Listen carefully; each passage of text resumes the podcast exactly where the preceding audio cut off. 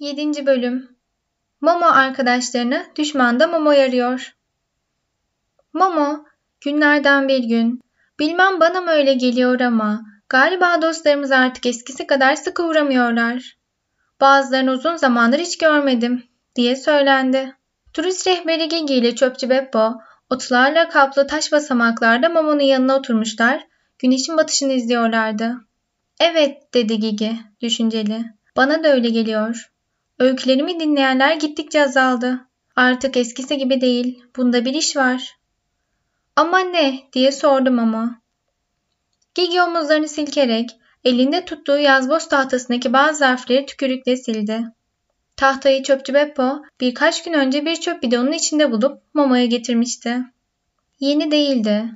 Ama ortasındaki çatlağı saymazsanız pekala işe yarardı. O günden beri Gigi Momo'ya harflerin nasıl yazıldığını gösteriyordu. Momo'nun belleği çok kuvvetliydi. Okumayı çabuk öğreniyordu. Yazmakta ise biraz güçlük çekiyordu. Çöpçü Beppo, Momo'nun sorusu üzerine bir süre düşündükten sonra başını sallayarak ''Evet, bu doğru. Yaklaşıyorlar. Kentin içine yayıldılar. Çoktan beri farkındayım.'' dedi. ''Ne diyorsun sen?'' diye sordum ama.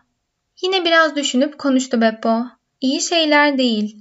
Bir süre susup ekledi. Ortalık çok soğuyacak. Gigi, yok canım diye kolunu Momo'nun omzuna atarak onu yatıştırdı. Onun için her gün gelen çocukların sayısı artıyor. Beppo, evet evet onun için dedi.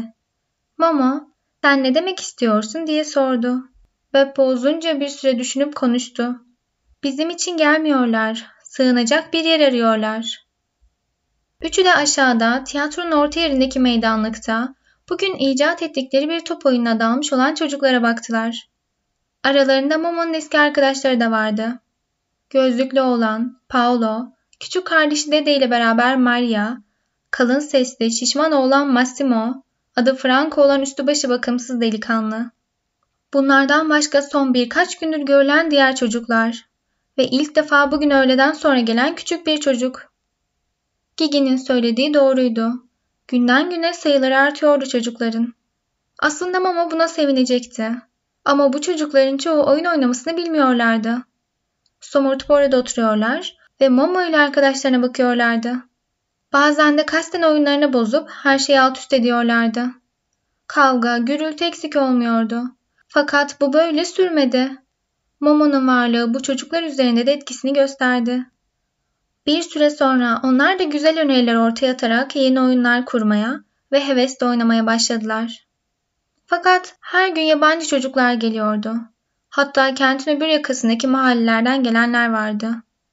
O zaman bir oyun bozanın bulunması oyunun tadını kaçırmaya yettiği için her şey yeni baştan bozuluyordu. Bunun dışında Momo'nun pek iyi anlayamadığı yeni yeni baş gösteren bir şey daha vardı. Gelen çocuklar bir sürü oyuncak getiriyorlardı ama bunların hiçbiri de oynamaya elverişli değildi. Örneğin uzaktan kumandalı bir tank. Ortada kendi ekseni etrafında dönüp duruyor. Başka bir işe yaramıyordu. Ya da bir çocuğun ucunda çember gibi dönüp durmaktan başka marifeti olmayan bir uzay roketi. Veya küçük bir robot bebek. Gözlerinde ışık yanarak paytak paytak dolanıp başını iki yana sallayan. Bununla ne oynanırdı? Bunlar elbette Momo'nun arkadaşlarının hele kendisinin hiç sahip olmadığı çok pahalı oyuncaklardı. Bunlar en küçük ayrıntılarına kadar öyle ince düşünülerek yapılmışlardı ki çocukların hayal kurmalarını gerektiren bir yanları kalmamıştı.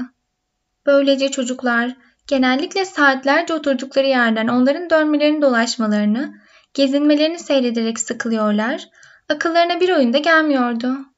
Sonunda hepsi eski oyunları özlüyorlardı. Birkaç tahta parçası, kutular, yırtık bir masa örtüsü ve belki bir avuç taşa biraz hayal karıştı mı? Ah ne oyunlar oynanırdı. Bu akşam da oyunun başarılı olmasını engelleyen bir şeyler vardı ki çocuklar birer birer oyundan ayrılıyorlardı. Sonunda hepsi Momo, Gigi ve Beppo'nun çevresine sokulup oturdular. Gigi bir şeyler anlatsın diye beklediler ama olmadı. İlk defa o gün gelen çocuğun yanında bir el radyosu vardı. Çocuklardan biraz ötede oturmuş, radyoyu sonuna kadar açmıştı. Bir reklam yayını vardı radyoda. Franco adlı delikanlı sert bir tavırla şu aptal kutunun sesini daha az açamaz mısın diye çıkıştı.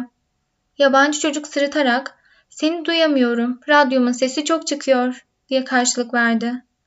Franco ayağa kalkarak çabuk kıs onu diye bağırdı. Yabancı oğlanın rengi kaçtı ama inatla cevap verdi. Bana ne sen ne başkası kimse karışamaz. Radyomu istediğim kadar açarım. İhtiyar Beppo hakkı var dedi.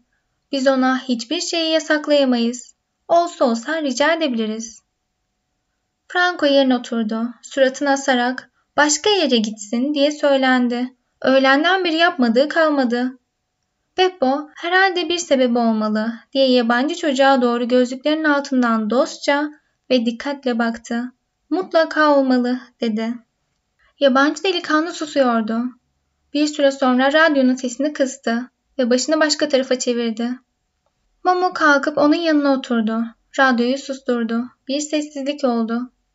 Yeni gelen çocuklardan bir kısmı bize bir şeyler anlatsana Gigi diye rica ettiler. Ötekiler de haydi lütfen diye bağırıştılar. Neşeli bir öykü olsun. Hayır heyecanlı. Hayır masal masal. Serüven. Gigi'nin canı anlatmak istemiyordu ve bu ilk defa başına geliyordu. En iyisi bugün sizler bana bir şeyler anlatın. Evlerinizden, kendinizden, buraya niçin geldiğinizden ve neden böyle yaptığınızdan bahsedin, dedi. Çocuklar konuşmuyorlardı. Yüzlerine keder çökmüştü. Sonunda işlerinden birinin sesi çıktı. Bizim çok güzel bir otomobilimiz var. Pazar günü annemle babamın vakti olursa onu yıkayacaklar. Uslu durursam ben de onlara yardım edebilirim. İleride benim de bir tane arabam olacak. Küçük bir kız çocuğu, ben canım isterse her gün sinemaya gidebilirim diye konuştu. Annemle babamın vakitleri olmadığından beni başlarından sağmış oluyorlar. Biraz sustuktan sonra ama ben baştan savılmaktan hoşlanmıyorum. Onun için gizlice buraya gelip paramı saklıyorum. Birikince onunla bilet alıp yedi cücelerin yanına gideceğim dedi. Sen ne aptalsın diye başka bir çocuk bağırdı. Onlar gerçekten yok ki. Varlar işte diye inatçı kız diretti. Ben onları bir gezi broşüründe gördüm. Küçük bir oğlan benim 11 tane masal plağım var diye başladı. Onları istediğim kadar dinliyorum. Eskiden akşamlar işten döndüğünde babam bana kendisi bir şeyler anlatırdı. Çok hoştu. Ama şimdi ortada görünmüyor bile. Ya da yorgun olduğunda canı konuşmak istemiyor. Maria, ya annen? diye sordu. O da bütün gün evde yok. Maria, evet dedi. Bizim evde de aynı. Allah'tan kardeşimde de var. Kucağında oturan kardeşini öptükten sonra devam etti. Ben okuldan dönünce yemeğimi ısıtırım. Sonra ödevlerimi yaparım. Sonra da... Omuzlarını silkti. Öyle işte. Akşama kadar ortalıkta dolaşır dururuz. Çoğu zaman da buraya geliriz. Bütün çocuklar evet der gibi baş salladılar. Aşağı yukarı hepsinin durumu aynıydı. Yüzünden hiç de memnun olmadığı anlaşılan Franco, bizim ihtiyarların bizimle uğraşacak vakit bulamamalarına ben seviniyorum. Yoksa hemen kavga, arkadan da dayak gelirdi dedi. Cep radyosu taşıyan çocuk birdenbire onlara dönerek ama ben eskisinden daha fazla harçlık alıyorum dedi. Elbette diye konuştu Franco. Bizden kurtulmak için veriyorlar. Artık bizi sevmiyorlar. Ama kendilerini de sevmiyorlar. Hatta hiçbir şeyi sevmiyorlar. Ben böyle diyorum. Yabancı çocuk hırsla bağırdı. Bu doğru değil. Annem babam beni çok severler. Vakitleri olmuyorsa ne yapsınlar? Bu iş böyle. Bunun için şimdi bana radyo bile aldılar. Çok pahalı. Bu bunun ispatı değil mi? Herkes susuyordu. Sonra bütün gün oyunbazlık etmiş olan çocuk aniden ağlamaya başladı. Kendini tutmaya gayret ediyor, kirli ellerini tersini gözlerine ovuşturuyordu. Fakat yaşlar yanaklarından süzülüp pis yüzünde izler bırakıyordu. Öteki çocuklar anlayışla ona doğru bakıyor ya da gözlerini yere dikiyorlardı. Onu çok iyi anlıyorlardı. Hepsi de aynı duygu içindeydiler. Kendilerini terk edilmiş hissediyorlardı. Evet dedi ihtiyar Beppo bir süre sonra. Ortalık soğuyacak. Gözlüklü olan Paula, ben belki bir daha hiç gelemem dedi. Neden o? diye sordum ama. Annem babam diyorlar ki, diye anlattı Paula. Sizler boş gezenin boş kalfasıymışsınız. Tanrı'nın verdiği zamanı ziyan ediyormuşsunuz. Onun için zamanınız bolmuş. Sizin gibiler yüzünden öteki insanlara zaman kalmıyormuş. Size benzemeyeyim diye bana buraya gelmeyi yasakladılar. Aynı sözleri işitmiş olan diğer çocuklar da başlarını salladılar. Gigi sırayla çocukların yüzüne baktı. Siz bizim gerçekten böyle olduğumuza inanıyor musunuz? İnanıyorsanız niye geliyorsunuz? dedi. Kısa bir susuştan sonra Franco benim için fark etmez dedi. Babam bana hep ileride sokak eşkıyası olacaksın der. Durur zaten. Ben sizden yanayım. Ya öyle mi? diye Gigi kaşlarını kaldırarak demek sizler bizi serseri sayıyorsunuz. Çocuklar bakışlarını şaşkın şaşkın yere çevirdiler. Sonunda Paolo ihtiyar Beppo'nun yüzüne dikkatle baktı. Annem babam yalan söylemezler dedi yavaşça. Öyle değil misiniz? diye de hafifçe ekledi. İhtiyar çöpçü pek de heybetli olmayan gövdesini dikleştirerek yerinden kalktı. Elini yukarı kaldırarak şimdiye kadar ne yüce tanrının ne de başka insanların zamanını çalıp ziyan etmedim. Buna yemin ederim. Tanrı şahidimdir dedi. Ben de dedim ama. Ben de diye ekledi Gigi. Çocuklar susup kaldılar. Hiçbir üç arkadaşın sözlerinden şüphe etmiyordu. Gigi, şimdi size söylemek istediğim bir şey var diye söze başladı. Önceleri insanlar Momo'ya gelip dertlerini anlatmaktan hoşlanırlardı. Bu şekilde kendilerini tanımış olurlardı. Bilmem anlıyor musunuz? Şimdi buna aldırış etmez oldular. Yine eskiden. Beni dinlemeye gelirlerdi. Buna daldırdıkları yok artık. Böyle şeylere vakit bulamıyorlarmış. Sizlere de ayıracak zamanları yok. Bir şey fark ediyor musunuz? Çok garip. Bütün bunlar için artık zamanları yok. Gigi gözlerini kıstı, sonra devam etti. Geçenlerde eski bir tanıdığıma rastladım kentte. Berber Fusi'ye. Uzun zamandır görmemiştim onu. Neredeyse tanıyamayacaktım. O kadar değişmiş, sinirli, somurtkan, neşesiz. Eskiden çok hoş adamdı. Güzel şarkı söylerdi. Değişik şeyler anlatırdı. Şimdi hiçbirine vakti yokmuş. Adam hortlak gibi bir şey olmuş. Hiç eski Fusi değil. Anlıyor musunuz? Yalnız o olsaydı aklını kaçırmış galiba diye düşünecektim. Ama nereye baksanız ona benzeyen insanlar görüyorsunuz. Gittikçe de çoğalıyorlar. Şimdi de bizim eski dostlar. Acaba ortalıkta bulaşıcı bir delilik mi var dersiniz? İhtiyar Beppo, evet kesinlikle diye başını salladı. Bir çeşit salgın olmalı bu. Ama öyleyse diye atıldım ama. Dostlarımıza yardım etmemiz gerekir. O gece beraber uzun uzun ne yapabileceklerini konuştular. Fakat duman adamlardan ve onların uğraşlarından hiç haberleri yoktu. Bu olaydan sonraki günlerde Mama eski dostlarını aramaya koyuldu. Neden artık kendisini aramadıklarını, neler olduğunu öğrenecekti. Önce duvarcı ustası Nikola'ya gitti. Bir dam altında tek odası olan evin yerini biliyordu. Fakat usta yoktu. Evde oturan yabancı insanlar onun artık kentin öbür yakasındaki yeni kurulan mahallede çalıştığını ve çok para kazandığını söylediler. Eve pek seyrek olarak o da çok geç saatlerde uğrarmış. Artık ayık gezdiğini gören yokmuş, kendisiyle konuşulamıyormuş. Momo onu beklemeye karar verdi. Kapının önündeki merdivene oturdu. Hava kararınca da uykuya daldı. Kaba bir şarkı sesi ve sendeleyen ayak sesleriyle uyanınca gecenin bir hayli ilerlediğini anladı. Merdivenlerden sallanarak çıkan Nikola'ydı. Çocuğu görünce irkilerek durdu. Onu tanıyınca ''Ha, Momo'' diye homurdandı şaşkınlıkla. ''Sen hala var mısın? Ne arıyorsun buralarda?'' Momo utangaç bir sesle ''Seni'' diye cevap verdi. ''Belki tek kişi sensin'' diye gülümseyerek başını salladı Nikola. Gecenin bu vaktinde ihtiyar Nikola'yı görmeye gelen.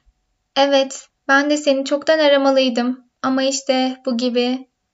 Özel işlere vaktim olmuyor. Elini havada şöyle bir sallayarak Momo'nun yanına merdivene oturdu. Bana ne oldu dersin yavrum? Artık eskisi gibi değilim. Ötede, şimdi olduğum yerde başka bir tempo var. Şeytanca işler. Her gün bir blok bina dikiyoruz. Peşi peşine. Bu iş eskisinden başka. Her şey önceden hesaplı, planlı, sonuna kadar. O anlatıyor, Mama onu dinliyordu.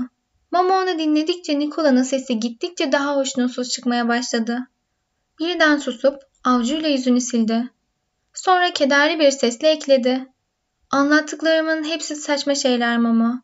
Görüyorsun ya yine çok içtim. Kabul ediyorum. Şimdilerde çok fazla içiyorum. Yaptığımız işe başka türlü dayanamam. Dürüst bir duvarcı ustasının vicdanı sızlar. Harcın içine haddinden fazla kum katmak ne demektir bilir misin? Hepsi hepsi 4-5 yıl dayanır. Sonra biri öksürse yıkılıverir. Aldatmaca hepsi. Haince aldatmaca. Hile. En kötüsü bu da değil. Asıl yaptığımız evler. Bunlar aslında ev bile değil. Bunlar, bunlar. Ruh ambarları bunlar. İnsanın midesi bulanır. Aman. Bana ne bundan canım? Ben paramı alıyorum ya ona bakarım. Evet devir değişiyor. Evvelce başka türlüydüm. İşimden kıvanç duyardım. Şöyle bakılmaya değer bir şey yaptık mıydı? Ama şimdi bir gün zaten yeterince param olunca mesleği bırakıp başka işler yapacağım. Başını öne düşürerek üzgün üzgün önüne bakmaya başladı. Mama onu dinliyor, hiç konuşmuyordu. Nikola bir süre sonra belki de sana daha önce gelip her şeyi anlatmalıydım. Evet bunu yapmalıydım. Hemen yarın diyelim olur mu? Yoksa daha iyisi öbür gün mü? Bakayım nasıl ayarlayabilirsem. Ama mutlaka gelirim. Anlaştık mı? Anlaştık dedim ama sevinerek. Sonra ayrıldılar. İkisi de çok yorgundu. Fakat Nikola ne ertesi gün ne de daha ertesi gün geldi. Hiç gelmedi. Belki de gerçekten artık hiç vakti yoktu. İkinci olarak Momo meyhaneci Nino ile karısına gitti. Yağmurdan lekelenmiş kapısının önünde bir asma bulunan küçük ev kendi kıyısında bir yerdeydi. Momo eskiden olduğu gibi arka tarafa dolaşıp mutfak kapısına gitti. Kapı açıktı. Momo uzaktan içeride Nino ile karısı Liliana'nın şiddetli bir ağız kavgası yaptıklarını duydu. Liliana ocağın başında tencereler, tavalarla uğraşıp duruyordu. Yüzü terden parlamıştı. Nino karısına bağırmaktaydı. Bir köşede ise küçük bebekleri sepetin içinde ağlıyordu. Momo yavaşça bebeğin yanına oturdu. Onu kucağına aldı. Susturuncaya kadar yavaş yavaş salladı. Karı koca kavgayı kesip o tarafa baktılar. Ah Momo sen misin? diye Momo kaçamak gülümsedi. Seni yeniden görmek ne hoş. Liliana biraz sertçe sordu. Yiyecek bir şey mi istiyorsun? Momo başını hayır der gibi salladı. Nino sinirli bir sesle öyleyse ne istiyorsun diye çıkıştı. Şu anda seninle uğraşacak vaktimiz yok. Momo yavaşça çoktan beri beni niye aramadığınızı soracaktım dedi. Ben de bilmiyorum dedi Nino sinirlenerek. Şimdi başka dertlerimiz var. Liliana tencereleri tangırtatarak evet onun şimdi derdi başka. Örneğin eski dost müşterileri kapı dışarı etmeyi dert edindi. Bizim ihtiyarları hatırlıyor musun ama? Hani hep şu köşedeki masada otururlardı. Kovdu onları, kapı dışarı etti diye söylendi. Nino, hayır öyle yapmadım ben diye kendini savundu. Onlardan başka bir lokale gitmelerini rica ettim. Buna meyhaneci olarak hakkım var. Hak, hak diye öfkeyle karşılık verdi Liliana. Böyle şey yapılmaz. Bu bayağılıktır. İnsanlığa sığmaz. Başka lokal bulamayacaklarını sen de biliyorsun. Bizim burada kimseye zararları yoktu. Elbette kimseye zararları yoktu diye bağırdı Nino. Çünkü bu pis, sakallı herifler buralarda dolaştıkça kibar, saygın kişiler buraya gelmezdi de ondan. Böyle şeyler insanların hoşuna gider mi sanıyorsun? Hem onlar akşamları içeceği bir bardak şarap bize ne kazandıracak? Böylelikle bir yere varamayız. Şimdiye kadar geçinip gidiyorduk diye karşılık verdi Liliana. Şimdiye kadar evet diye cevapladı Nino. Sen de biliyorsun ki artık bu böyle gitmez.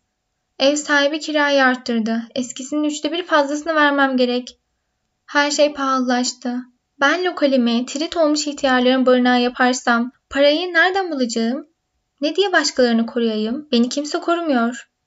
Şişman Liliana elindeki tavayı hırs ocağın üzerine indirince güm diye bir ses çıktı. Kadın iki elini geniş kalçalarına dayayarak bağırdı. Bak sana ne diyeceğim. Senin de yeminle bu ihtiyar tritlerin arasında galiba benim amcam Ettore var. Ben aileme küfür ettirmem.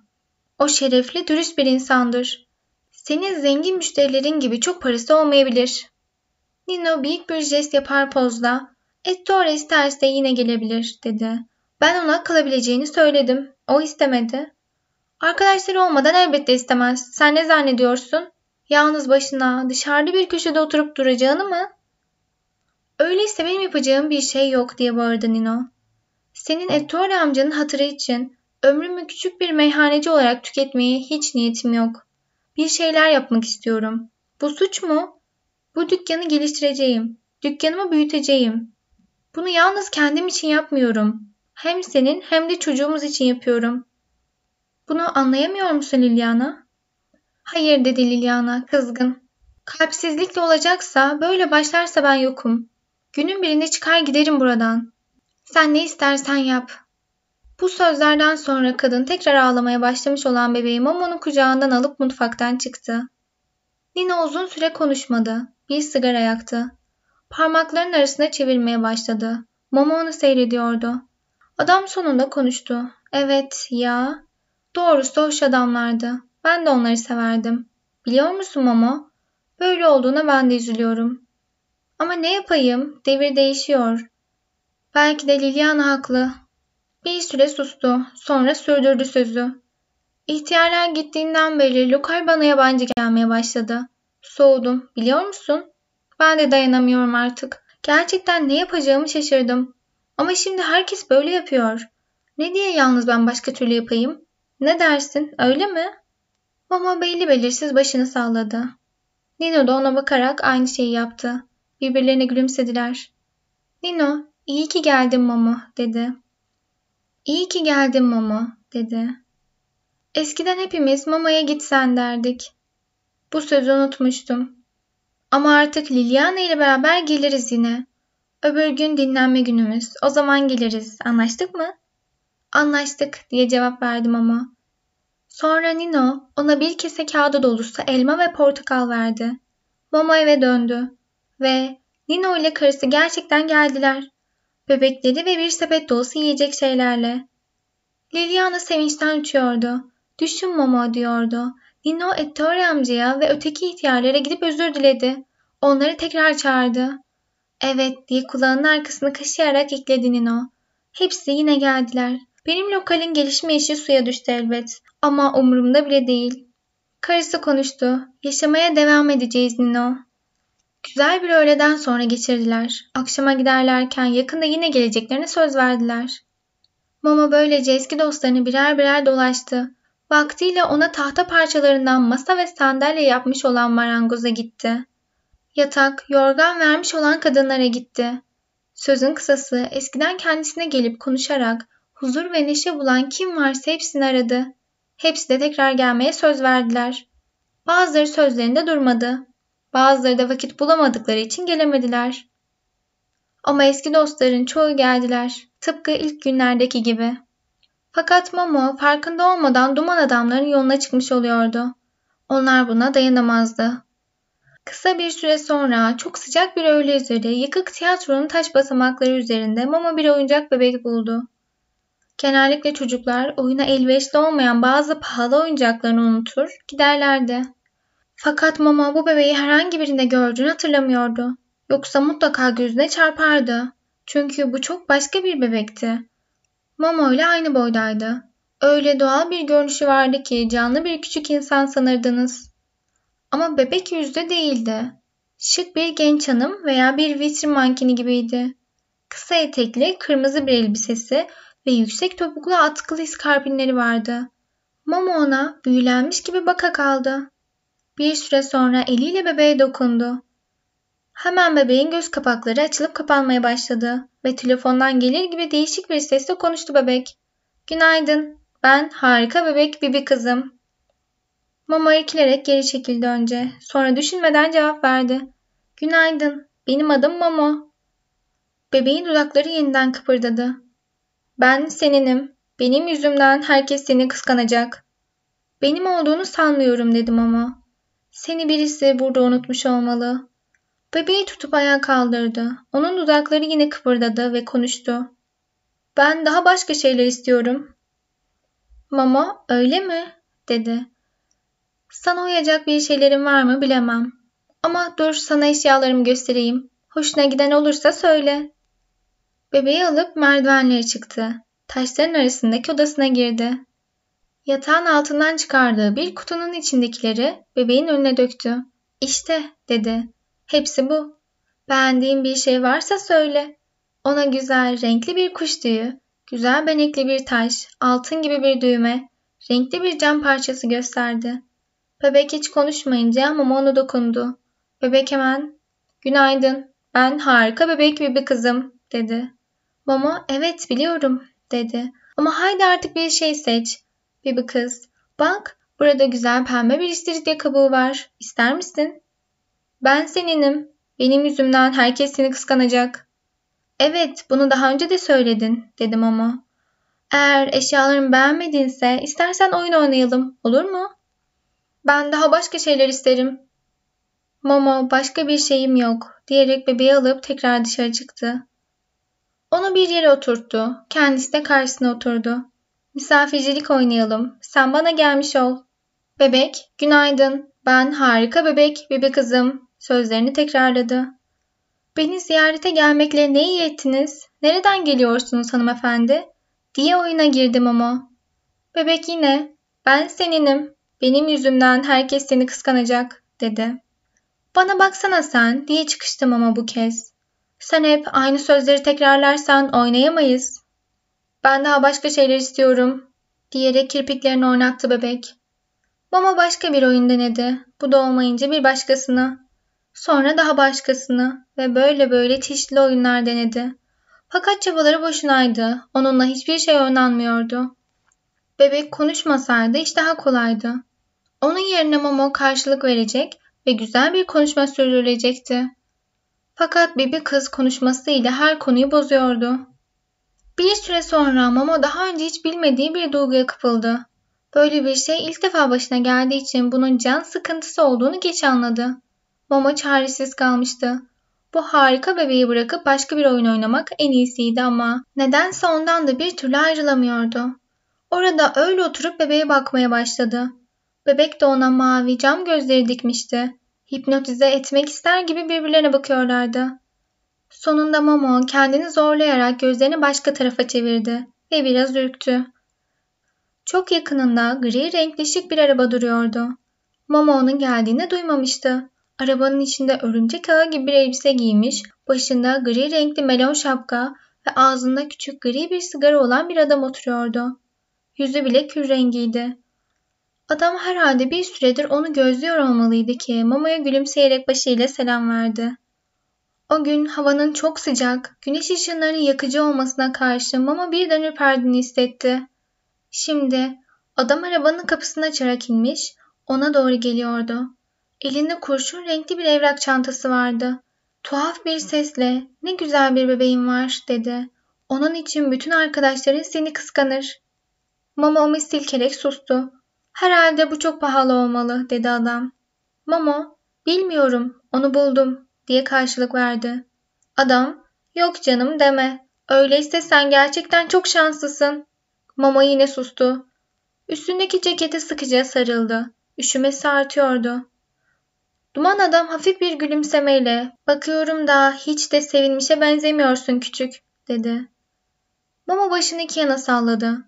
Sanki yeryüzünden bütün sevinç kaçıp gitmiş, hatta sanki hiç var olmamış gibi geldi ona. Sanki bu onun kendi kuruntusuymuş. Ama aynı anda onu uyaran bir şeyin varlığını duydu. Duman adam bir süredir seni gözlüyordum dedi. Gördüğüme göre sen böyle şahane bir bebekle nasıl oynayacağını bilmiyorsun. Sana göstereyim mi? Momo adama şaşkınlıkla bakıp başıyla evet dedi. O sırada bebek yine ben daha başka şeyler istiyorum diye öttü. Gördün mü bak küçük kendisi sana söylüyor. Böyle bir bebekle şüphesiz başkalarıyla olduğu gibi oynanmaz. O buraya bunun için gelmedi. Onunla canın sıkılmadan oynamak için ona bir şeyler vermelisin. Bak şimdi küçük, dedi. Arabasının yanına gidip bagajı açtı. Sonra konuştu. Önce onun için çok, çok elbisesi olmalı. İşte örneğin şahane bir gece elbisesi. Elbiseyi çekip çıkardı ve mamaya doğru attı. İşte gerçek bir kürk manto. Al sana ipek bir sabahlık, bir tenis kıyafeti, bir kayak elbisesi, bir mayo, bir binici takımı, bir pijama, bir gecelik, bir elbise, bir daha, işte başka bir tane daha, bir daha, bir daha. Bütün eşyaları Momo ile bebeğin arasına attı. Orada yığılıp kaldı hepsi. Ya işte diye gülümsedi yine. Artık bunlarla bir süre sıkılmadan oynarsın. Değil mi küçük? Ama birkaç gün sonra onlardan da bakılır mı diyorsun? Peki öyleyse. O zaman bebeğe başka şeyler verelim. Yeniden bagaja eğildi ve Momo'ya doğru yeni şeyler atmaya başladı. İşte gerçek yılan derisinden bir el çantası. İçinde gerçek bir ruj ile puzcalığı da var. Bir fotoğraf makinesi, tenis raketi, işleyen bir televizyon, bilezik, kolye, küpeler, oyuncak tabanca, ipek çoraplar, fötürden hasırlı çeşitli şapkalar, golf sopaları, küçük bir çek defteri, esans defteri, banyo sabunları, kokulu spreyler.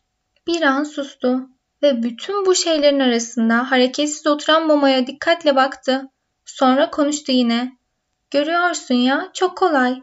İnsan hep yeni bir şeyler alırsa canı sıkılmaz. Ama bu harika bir, kız günün birinde her şeye sahip olursa yine canı sıkılır diye düşünme sakın. Hayır küçüğüm üzülme.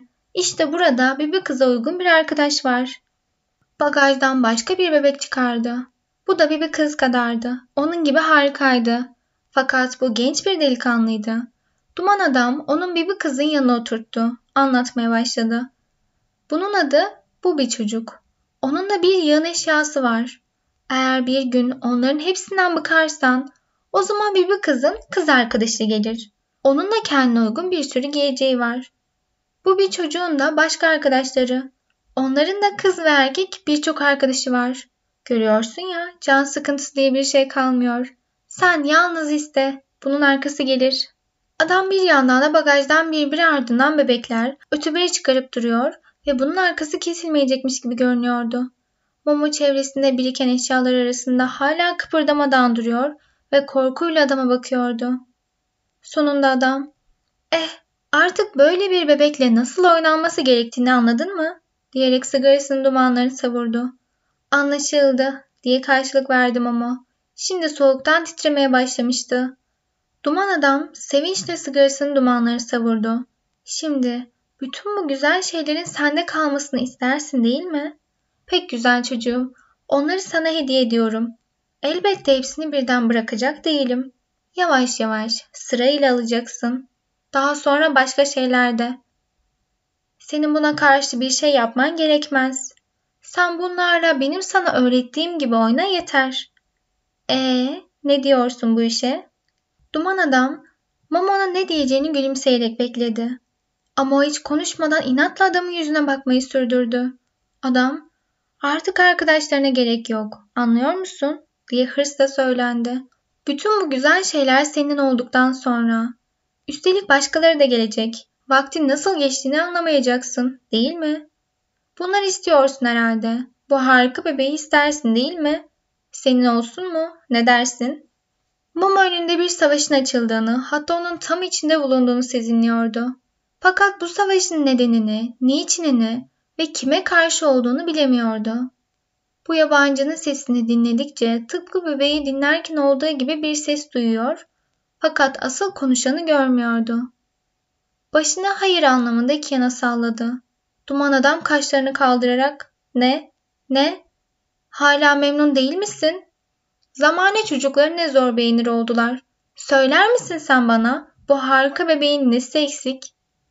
Mama yere bakarak düşündü. Sonra yavaş bir sesle İnsan onu sevemez ki dedi. Duman adam uzun bir süre konuşmadı. Bebeklerinki gibi camdan gözlerini önüne dikti. Sonra birden silkindi. Buz gibi bir sesle sebep bu olamaz dedi. Mama onun gözünün içine bakıyordu. Adamın gözlerinden yayılan soğukluk onu korkutuyordu. Neden olduğunu kestiremediği bir acı da duyuyordu. Ama ben dedi. Arkadaşlarımı seviyorum. Adam birden sanki dişi ağrıyormuş gibi yüzünü buruşturdu. Hemen kendini toplayarak bıçak gibi bir gülüşle sanırım dedi. Sonra yumuşak bir sesle devam etti. Meselenin ne olduğunu anlamam için seninle daha ciddi konuşmamız gerekecek küçük. Cebinden küçük bir not defteri çıkarıp karıştırdı.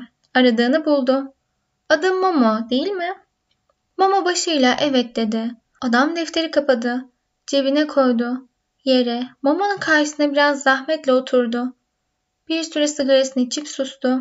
Sonunda, Bak Momo, şimdi beni iyi dinle diye başladı söze.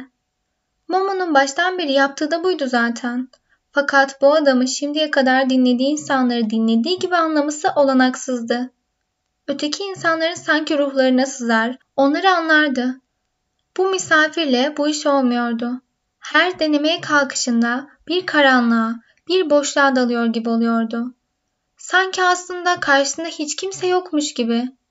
Böyle bir şey hiç başına gelmemişti. Adam söze devam etti. Yaşamda esas olan, önemli olan insanların bir yere gelmesi, bir şey olması, bir şeylere sahip olmasıdır. Kim ötekilerden daha öndeyse, daha iyi yerdeyse ve daha çok şeye sahipse başka şeyler kendiliğinden gelir. Dostluk, arkadaşlık, sevgi, şeref ve benzeri. Sen arkadaşlarını sevdiğini söylüyorsun. Bunu bir araştıralım bakalım. Duman adam sigarasından havaya halkalar üfledi. Momo çıplak ayaklarını ceketin altına saklamaya çalıştı. Sımsıkı sarındı. Duman adam yine başladı. Önce şu soruyu soralım. Senin var olmandan arkadaşlarına ne? Onlara bunun bir yararı var mı? Hayır. Bir yere gelmelerine, yaşamlarını geliştirmelerine, daha çok kazanmalarına bir yardımın oluyor mu? Kuşkusuz hayır. Zaman tasarrufu yapmalarına yardımcı oluyor musun? Tam aksi. Sen her şeylerini engelliyorsun. Ayaklarına köstek oluyorsun. Gelişmelerini bozuyorsun.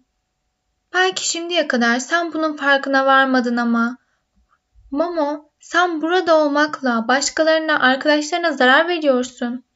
Belki şimdiye kadar sen bunun farkına varmadın ama Momo sen burada olmakla arkadaşlarına zarar veriyorsun. Evet gerçekte sen istemesen de onların düşmanısın. Sen buna sevmek mi diyorsun?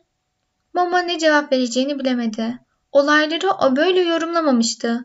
Bir an için Duman Adam'ın haklı olabileceğini aklından geçirdi. Duman Adam bu yüzden diye konuşmayı sürdürdü. Sana karşı arkadaşlarını koruyacağız. Onları gerçekten seviyorsan sen de bize yardımcı olursun. Onların bir şeyler olmasını istiyoruz. Biz de onların gerçek dostuyuz. Onlar için önemli birçok şeyi engellemeni susup seyredemeyiz. Onları rahat bırakmanı sağlayacağız. Biz onun için sana bütün bu güzel şeyleri hediye ettik. Momo dudaklarını titreterek kim bu biz diye sordu. Biz zaman tasarruf şirketi diye cevap verdi duman adam. Ben ajan BLV 553C'yim. Ben sana iyi davranıyorum ama zaman tasarruf şirketi şakaya gelmez. O anda Momo, Beppo ve Gigi'nin zaman tasarrufu ve salgın konusundaki sözlerini hatırladı. Duman adamın bu işle bir ilişkisi olduğunu sezdi. İki dostunun da şimdi yanında olmamalarına üzüldü. Kendini hiç bu kadar yalnız hissetmemişti. Korkmamaya karar verdi içinden. Bütün gücünü, kuvvetini topladı ve duman adamın sığındığı o karanlık boşluğa sızmaya uğraştı. Belki onu göz ucuyla süzüyordu. Mama'nın yüzündeki değişiklik gözünden kaçmamıştı. Alaylı bir gülüşle biten sigarasının ucundan yine bir sigara yaktı. Boşuna zahmet etme dedi. Bizimle başa çıkamazsın. Mama diretti. Fısıltıyla konuştu. Seni hiç kimse sevmedi mi? Duman adam kıvrılıp büküldü. Sanki içine çöktü. Sonra soğuk bir sesle şöyle dedi. Açık konuşmalıyım. Senin gibi birine rastlamadım şimdiye kadar. Hiç rastlamadım. Pek çok insan tanırım. Senin gibiler çoğunlukta olsaydı bizim tasarruf şirketini kapatmamız gerekirdi. Kendimizde hiç olup giderdik, var olamazdık. Ajan sözünü kesti. Mama'ya bakmaya başladı. Kavrayamadığı ve karşı koyamadığı bir güçle savaşır gibiydi. Yüzünün kül rengi biraz daha soldu. Yeniden konuşmaya başladığı zaman engelleyemediği sözler kendiliğinden ağzından dökülüyor gibiydi. İçinde bulunduğu durumun verdiği korkuyla yüzü gittikçe daha çok buruşuyordu. Sonunda Momo onun gerçek sesini duydu. Bizi kimse tanımamalı diyordu ses uzaklardan akseder gibi. Bizim varlığımızı kimse bilmemeli ve de ne yaptığımızı. Kimsenin bizi hatırlamamasına çalışıyoruz. Bizi kimse bilmedikçe işimizi yürütebiliriz. Çok güç bir iş. İnsanların yaşamlarından saatler, dakikalar, saniyeler aşırmak. Çünkü onların tasarruf ettikleri her an onlar için bir kayıp. Bizim içinse kazanç. Onları biriktiriyoruz. Onlara muhtacız. Zamana doymak bilmeyiz. Ah, zamanınızın ne değerli olduğunu sizler bilmezsiniz. Ama biz, biz iyi biliriz. Sizleri kemiklerinize kadar sömürürüz. Hep daha fazlasını, daha daha fazlasını. Çünkü biz de çoğalıyoruz. Daha çok. Gittikçe daha çok. Bu son sözler duman adamın ağzından bir hırıltı gibi çıkmıştı. Şimdi ağzını iki eliyle sımsıkı tutmuş kapatıyordu. Gözleri yuvalarından dışarı uğramış, Momo'ya baka kalmıştı. Bir süre sonra bir baygınlıktan uyanır gibi kendine geldi. Ne oldu? Neydi bu? diye kekeledi. Sen benim içimi okudun. Ben hastayım. Sen beni hasta ettin. Sen. Sonra neredeyse yalvaran bir sesle ekledi. Ben bir sürü şey saçmaladım yavrucuğum. Unut onları. Beni unutmalısın. Tıpkı ötekileri unuttuğun gibi. Unutman gerek. Unut, unut. Momo'yu yakalamış sarsıyordu. Momo dudaklarını kıpırdatıyor ama bir şey söyleyemiyordu. Duman adam birden yerinden fırladı. Ürkerek çevresine baktı. Kurşun renkli çantasını kaptığı gibi arabasına koştu. O zaman çok acayip bir şey oldu. Bir hava akımı ile çekiliyormuş gibi bütün bebekler ve çevreye dağılmış olan eşyalar uçarak arabanın bagajına doldular. Ve bagaj gürültüyle kapandı. Araba son hızla taşları sıçratarak çekti gitti. Momo uzun süre oturduğu yerde kaldı. Neler olup bittiğini kavramaya çalıştı. Yavaş yavaş üşüme hissi geçiyor ve ısındıkça her şeyi daha açık görebiliyordu. Hiçbir şeyi unutmamıştı. Çünkü bir duman adamın gerçek sesini duymuş, iç yüzünü görmüştü.